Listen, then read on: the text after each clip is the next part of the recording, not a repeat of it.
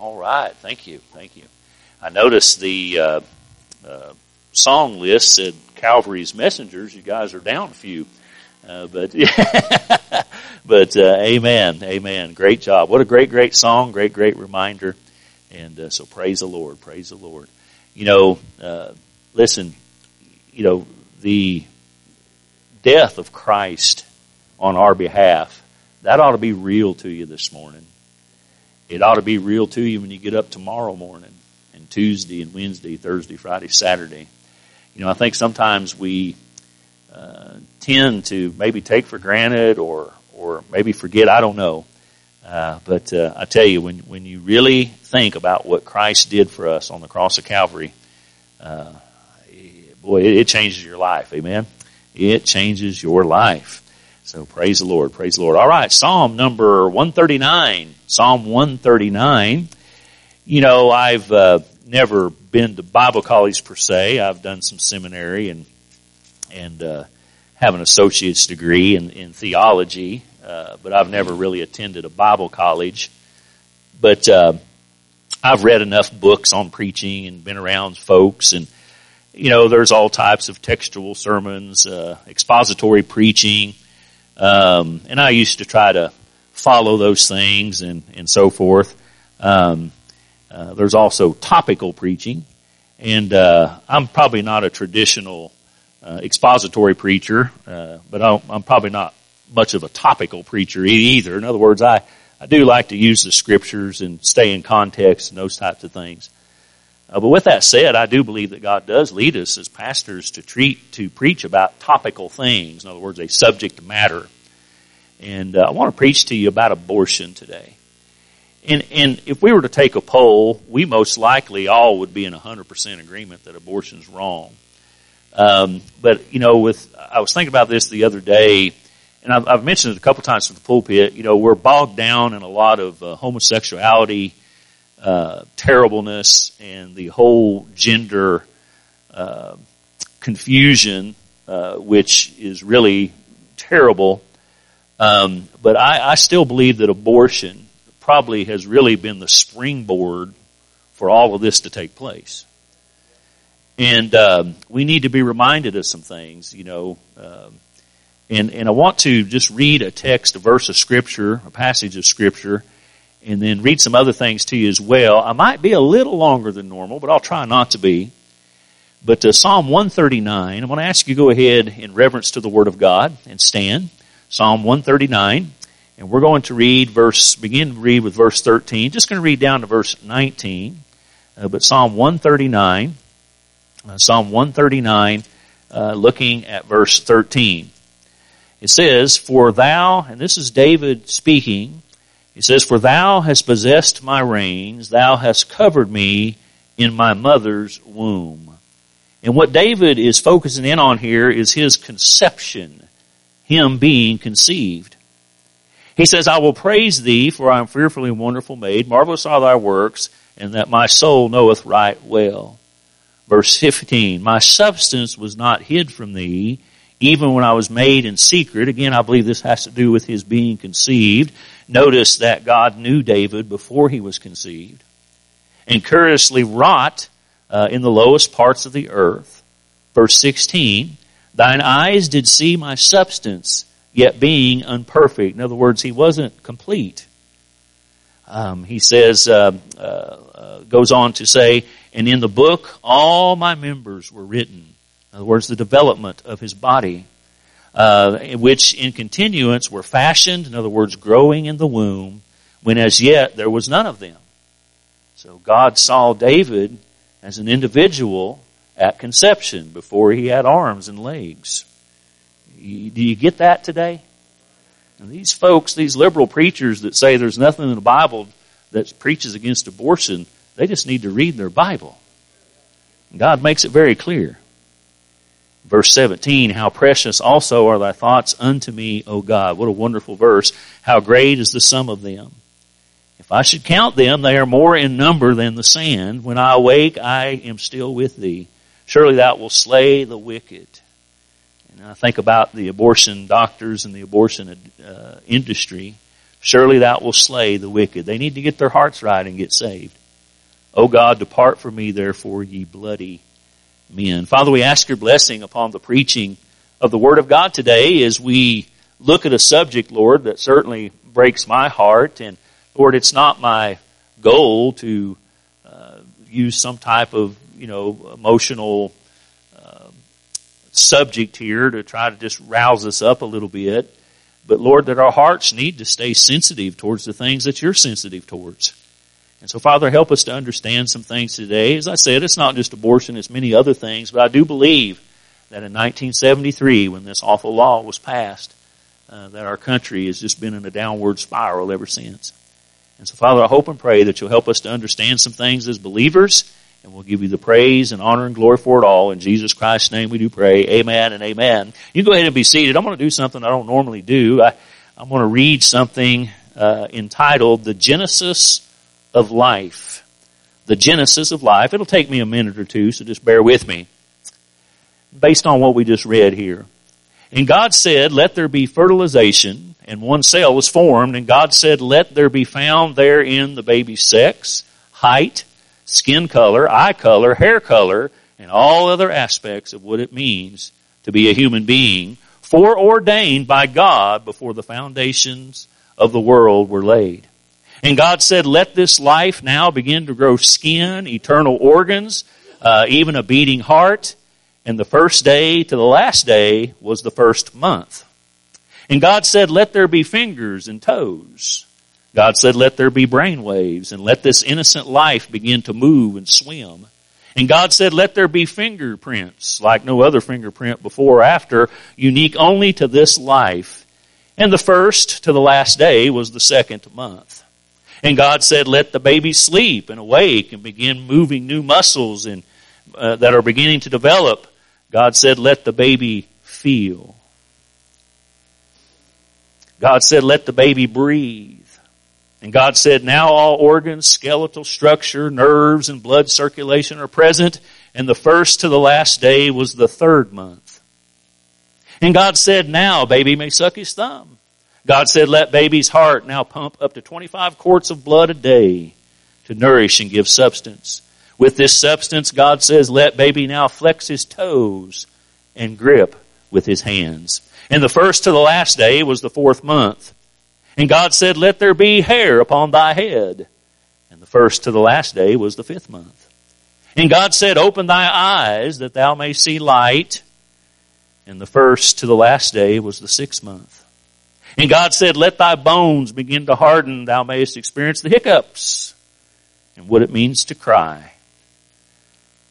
God said, let baby taste and explore with his eyes. God said, let the mother speak and baby will recognize the sound thereof.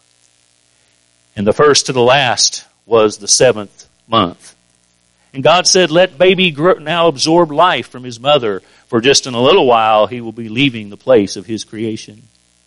And the first to the last day was the eighth month. And God said, let there be barely enough space so there's only room to wiggle, to get ready to be born. And then God says, spring forth. One cell has become 200 million cells that weigh 6 billion times more than when God said, let there be fertilization. Thus the precious life of an infant was finished, and God blessed this life that had been created and made and said, it was good. And the last, then the first to the last day was the ninth month. I read an article years ago about the nine months of pregnancy and how the baby develops and gleaned some things from there. And I'm not a very imaginative person, but I believe with all my heart God then led me very quickly and immediately to Genesis and how He lovingly and marvelously formed and fashioned the earth and even man himself. And in just a, a matter of minutes, God led me to pin down what I just shared with you. And I give that all to God because I, that's not my cup of tea. Most of us have heard of Casey Anthony, the young lady that I believe that took the life of her toddler. May I say that there's no difference in what she did compared to what our country has legalized. according to what the Bible teaches here. Now, I'm not here to condemn anybody. I'm here to condemn abortion because I believe God does. But I'm just simply here to tell the truth about abortion. And so this isn't my philosophy. This isn't a political agenda or view that I have. It's not even really personal feelings per se, but what is revealed by God through His Word concerning abortion. And I think it's necessary. I believe we all, uh, most of us would probably be against abortion, but I think we need to know why and we need to know the heart of God. It, in other words, it needs to be more than just a, uh, an emotional thing that we have. Uh, this needs to be a God centered conviction that we have. So let's talk about abortion for just a moment. Certainly, when I think about abortion, the thing that stands out to me is innocent lives taken. It's estimated that over, over 45 million, 45 million, you know, we throw that word around million a lot these days, but a million is a lot. 45 million is astronomical. Over 45 million unborn children killed since Roe versus Wade in 1973. 45 million. Did a little math. For every two babies born, another is aborted. Just let that sink in. Now, I will say this the numbers seem to be declining, but if we just take the average from 1973 to now, this is what we come up with. That's 1.4 million unborn babies a year. That's 4,000 unborn babies every day. That is one child every 20 seconds that is jerked from their mother's womb. Let's just say, for instance, that right this moment, a little baby has been aborted. One, two, three, four, five, six, seven, eight, nine, ten, eleven, twelve, thirteen, fourteen, fifteen, sixteen, seventeen, eighteen, nineteen, twenty. Another baby has just been aborted. Tragic. Absolutely tragic. As I said a while ago, I believe there are a lot of things destroying our country in all types of immorality, homosexuality, the gender confusion. But as I said a while ago, I believe that the, the abortion thought process has really morphed into these types of things. And I believe that abortion is, for me anyway, uh, you know, I believe is at the top of the list of, of things that are not right in America. Exodus chapter 20 verse 13 says, thou shalt not kill. And this is a commandment to individuals, and let me just say it has nothing to do with a nation that's given the authority to protect life by taking life. It has nothing to do with capital punishment, which I believe is biblical. But this is about really what murder is. So this is murder. This is unmerited, premeditated taking of a human being's life out of anger, convenience, or expediency. There's no other reasons than that. Abortion, you know, I hear a lot of things going on. Uh, people that choose to raise their children biblically and and believe in not sparing the rod and and that believe that they ought to teach their children that homosexuality is wrong and that boys ought to be boys and that girls ought to be girls. Uh, the, the, the world labels that as child abuse. And I think how ironic is it that the very ones that say we're abusing our children support abortion? I mean, what case, what worst case of child abuse can you think of? A lot of people who are pro-choice have stated that you know, child abuse would decease and uh, from the result of unwanted pregnancies, and that's not true. That's not happened. Child abuse has actually increased, and that's just what the world calls child abuse. I believe it's even greater than that because a lot of things that we're, children are exposed to today by their own parents is child abuse in God's eyes, although the government hasn't said that it was. Again, this gender nonsense uh, really, to me, is legalized child abuse. We train people, listen, when we train people to become insensitive, insensitive about the sanctity of life. Listen, it sears the conscience. It can lead to other wicked ideas and thinking as well. And that's what we're seeing. We are reaping what we've been sowing. And it's terrible the kinds of abuse we see that are poured out on innocent children, some have which have been sanctioned by our government and taught in our schools and colleges, promoted that is. So if one thinks so little of life, what can we expect but such things? And Christians have been silent far too long on these things. You know, when a country, any country, certainly the United States, has set out to devalue life, hey, we can't expect but the horrific things concerning morality that we see today. We ought not be surprised, folks. We ought not be surprised. So abortion says that man has the ability to choose who lives and who dies. Man has that ability. Many use, you know, mercy you know, as an excuse because maybe of a disability or, or a crime that was committed. And I understand those things happen, but I want you to understand it's God who allows and it's God that gives life.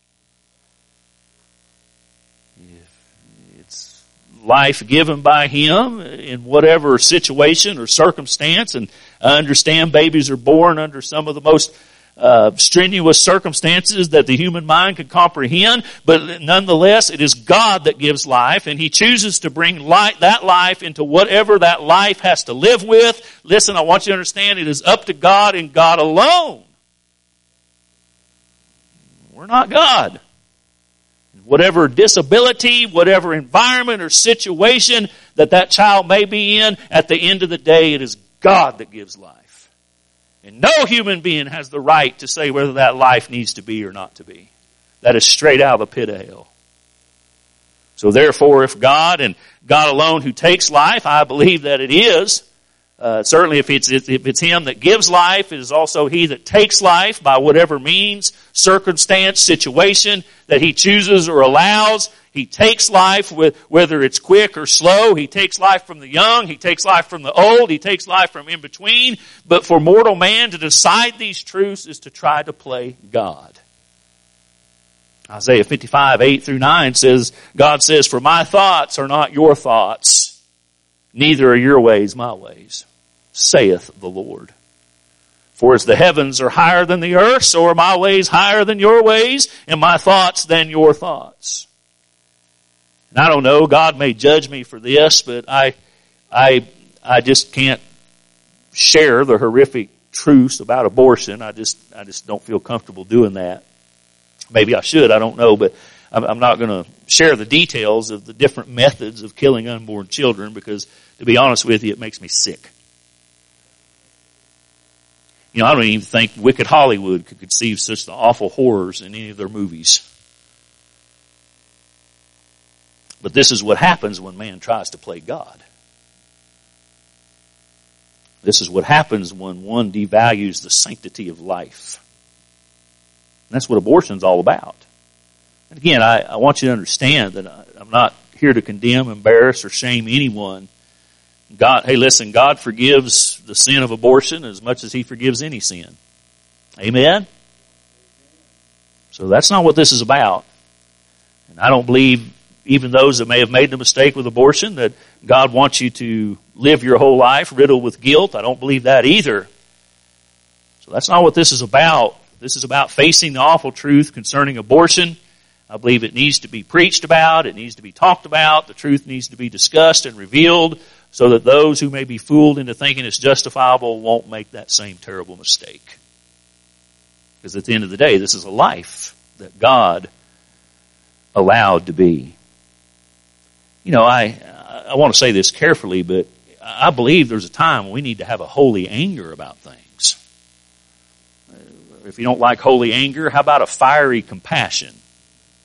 Maybe that'll suit you better. Whatever you want to call it, I'm just saying we need to get stirred up about these things, especially about the killing of innocent babies. The argument of when life begins, that's really the whole thing, the lie. Uh, the so-called science teaches us that life inside a mother's womb is not real life. I will say this, that with technology now you can look at a child, you know, almost, you know, like you're just watching the real thing happen. And that has really changed. They're not wanting to do that anymore because moms are seeing that and they're saying, hey, that's a baby in there. So they're kind of pulling back from that, which shows the wickedness of all of this. They say, yeah, that little baby in there, it's not a real life. It's just a mass of flesh and tissue, has no soul, has no spirit. For some people, abortion is like stepping on a bug. To remove an unborn child from its mother's womb is no different than somebody going out and weeding their garden. That's how a lot of people see it. It's something that really hurts no one. It's something that's sometimes necessarily necessary in life, and in this society's elite, the smart ones, you know, supposedly. And they'll say, well, life really only begins at birth. But as we read there in our psalm, that that's certainly not true at all. What saith the word of God? Amen. There in verse 13, David said, in my mother's womb, life already exists in the mother's womb. Another great passage as well is Jeremiah 1 verse 5. I have it written down. Before I formed thee in the belly, God says, I knew thee, and before thou camest forth out of the womb, I sanctified thee, and I ordained thee a prophet unto the nations, speaking about Jeremiah. Again, the Bible's clear. No matter how man may try to justify abortion, you know, I've talked to people about that. Well, preacher, what about that? What about what? Hey, listen, it's up to God who is born. It's up to God how they're born. It's up to God what they got to face when they're born. And it's up to God when they die. It's not up to you. So no matter how we may try to justify abortion, God says that life begins at conception, certainly not birth. You know, I was thinking about this the other day that our own laws make it illegal for someone to take the life of the innocent. You know, if I get mad at somebody out here for, you know, uh, road rage and, you know, I whip out a gun and shoot them, uh, I'd go to jail and, and should, and should probably die.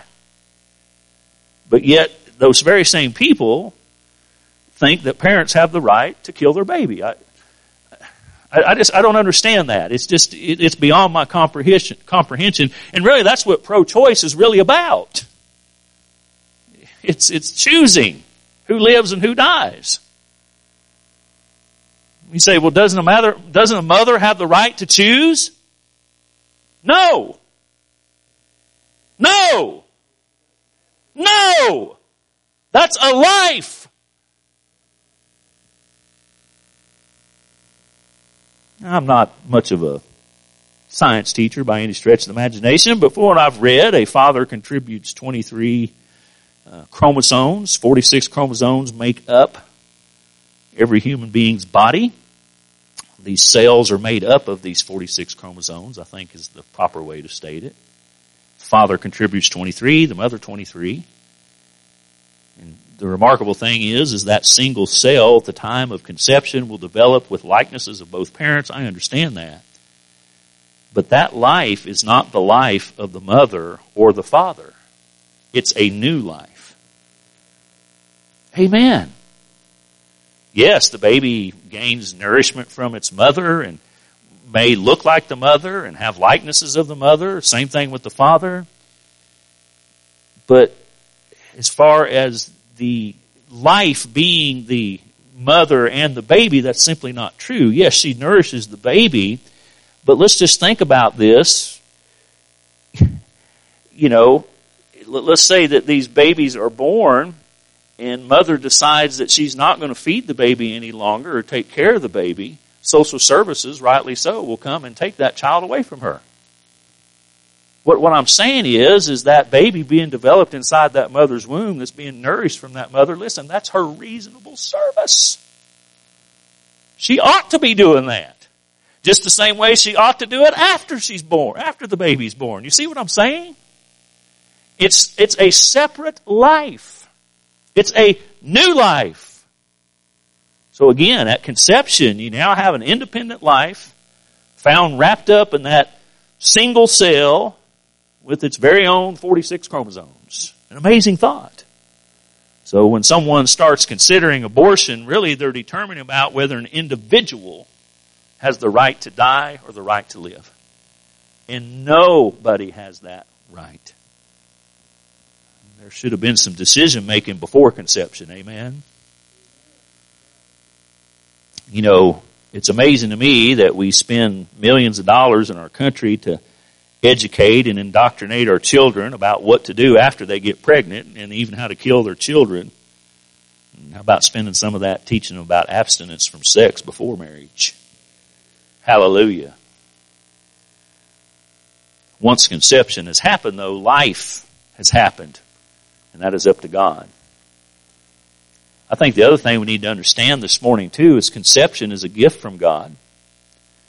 You know, man has came into the world from what I understand, three different ways. I'll explain that third one in a moment. And really, the first one was by creation. Think of Adam and Eve, and really you could almost divide that up because Eve came out of Adam, but we'll, we'll group Adam and Eve together. They came by creation.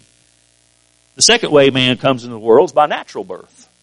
And that's been everybody since Adam and Eve. Genesis 4 1 says, Adam knew, knew wife, knew, I'm sorry, and Adam knew Eve his wife, and she conceived and bare Cain and said, I have gotten man from the Lord. So conception, no doubt, is a gift from God. And again, I'll share you the, I'll share the third way here in just a moment. But you know, anytime I, I, I think about these things, I don't know why this message has just been on my heart for the last few weeks actually, and, and I've been thinking about the, the poem there that was written and, and so forth, and, and, uh, uh, me and Miss Dana, Lord willing, are, are, you know, going to be a grandparents a third time and excited about that. And, um, you know, just think about it if you've been blessed to, to have children or grandchildren. Just, just think about your children a moment. And they may be grown. But just think about them. If you got grand, grandbabies, just, just think about those grandchildren for just a moment. Now, could you imagine life without them? And they may have not came to be in the most biblical manner.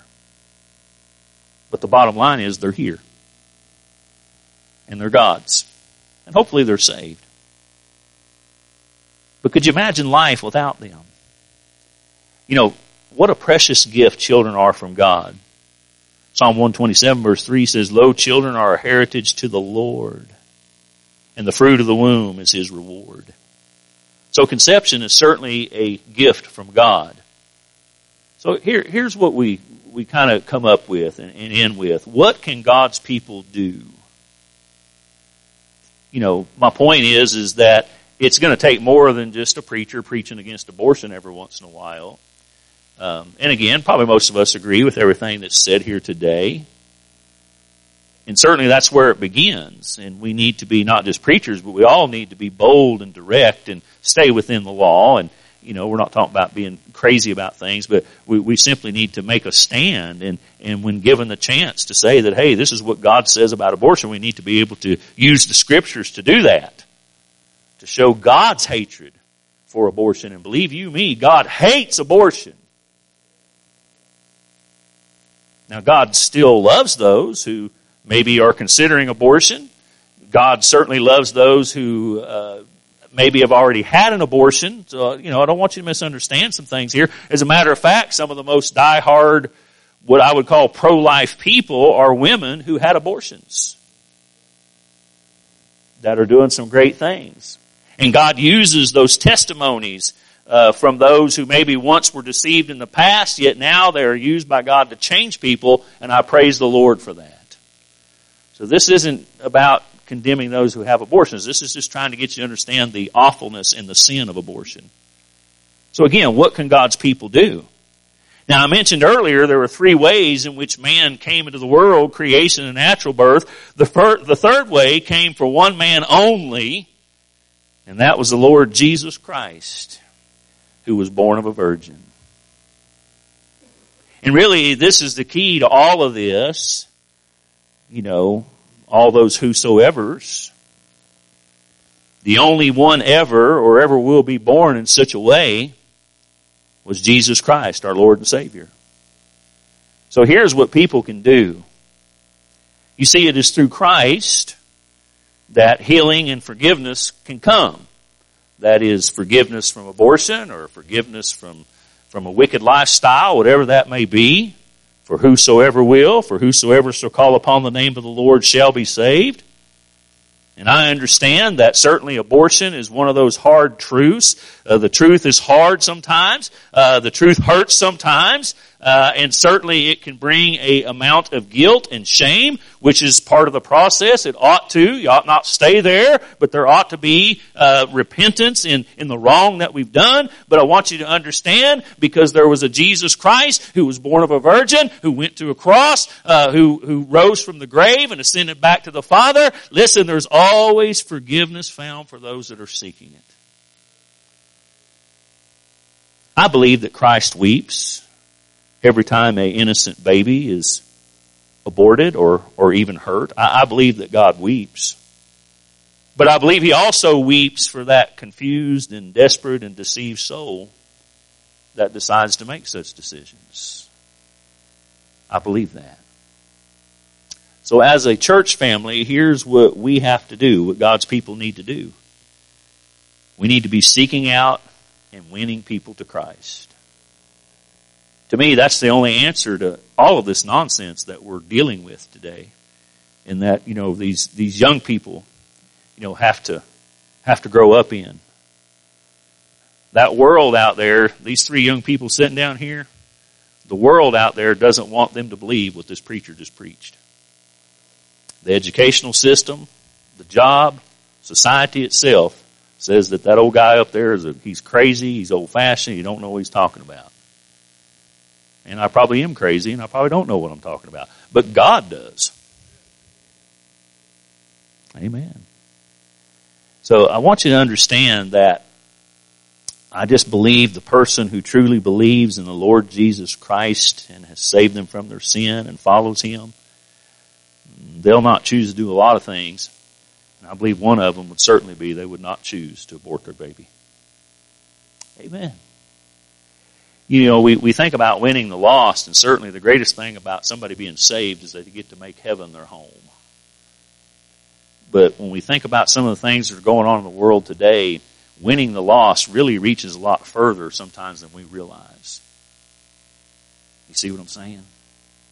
I mean, just think if the world was full of believers who truly followed Christ, how much better it would be, right? And certainly that would include a lot of things concerning abortion. So the message is very straightforward. I know it wasn't uh, how I typically preach, just some information.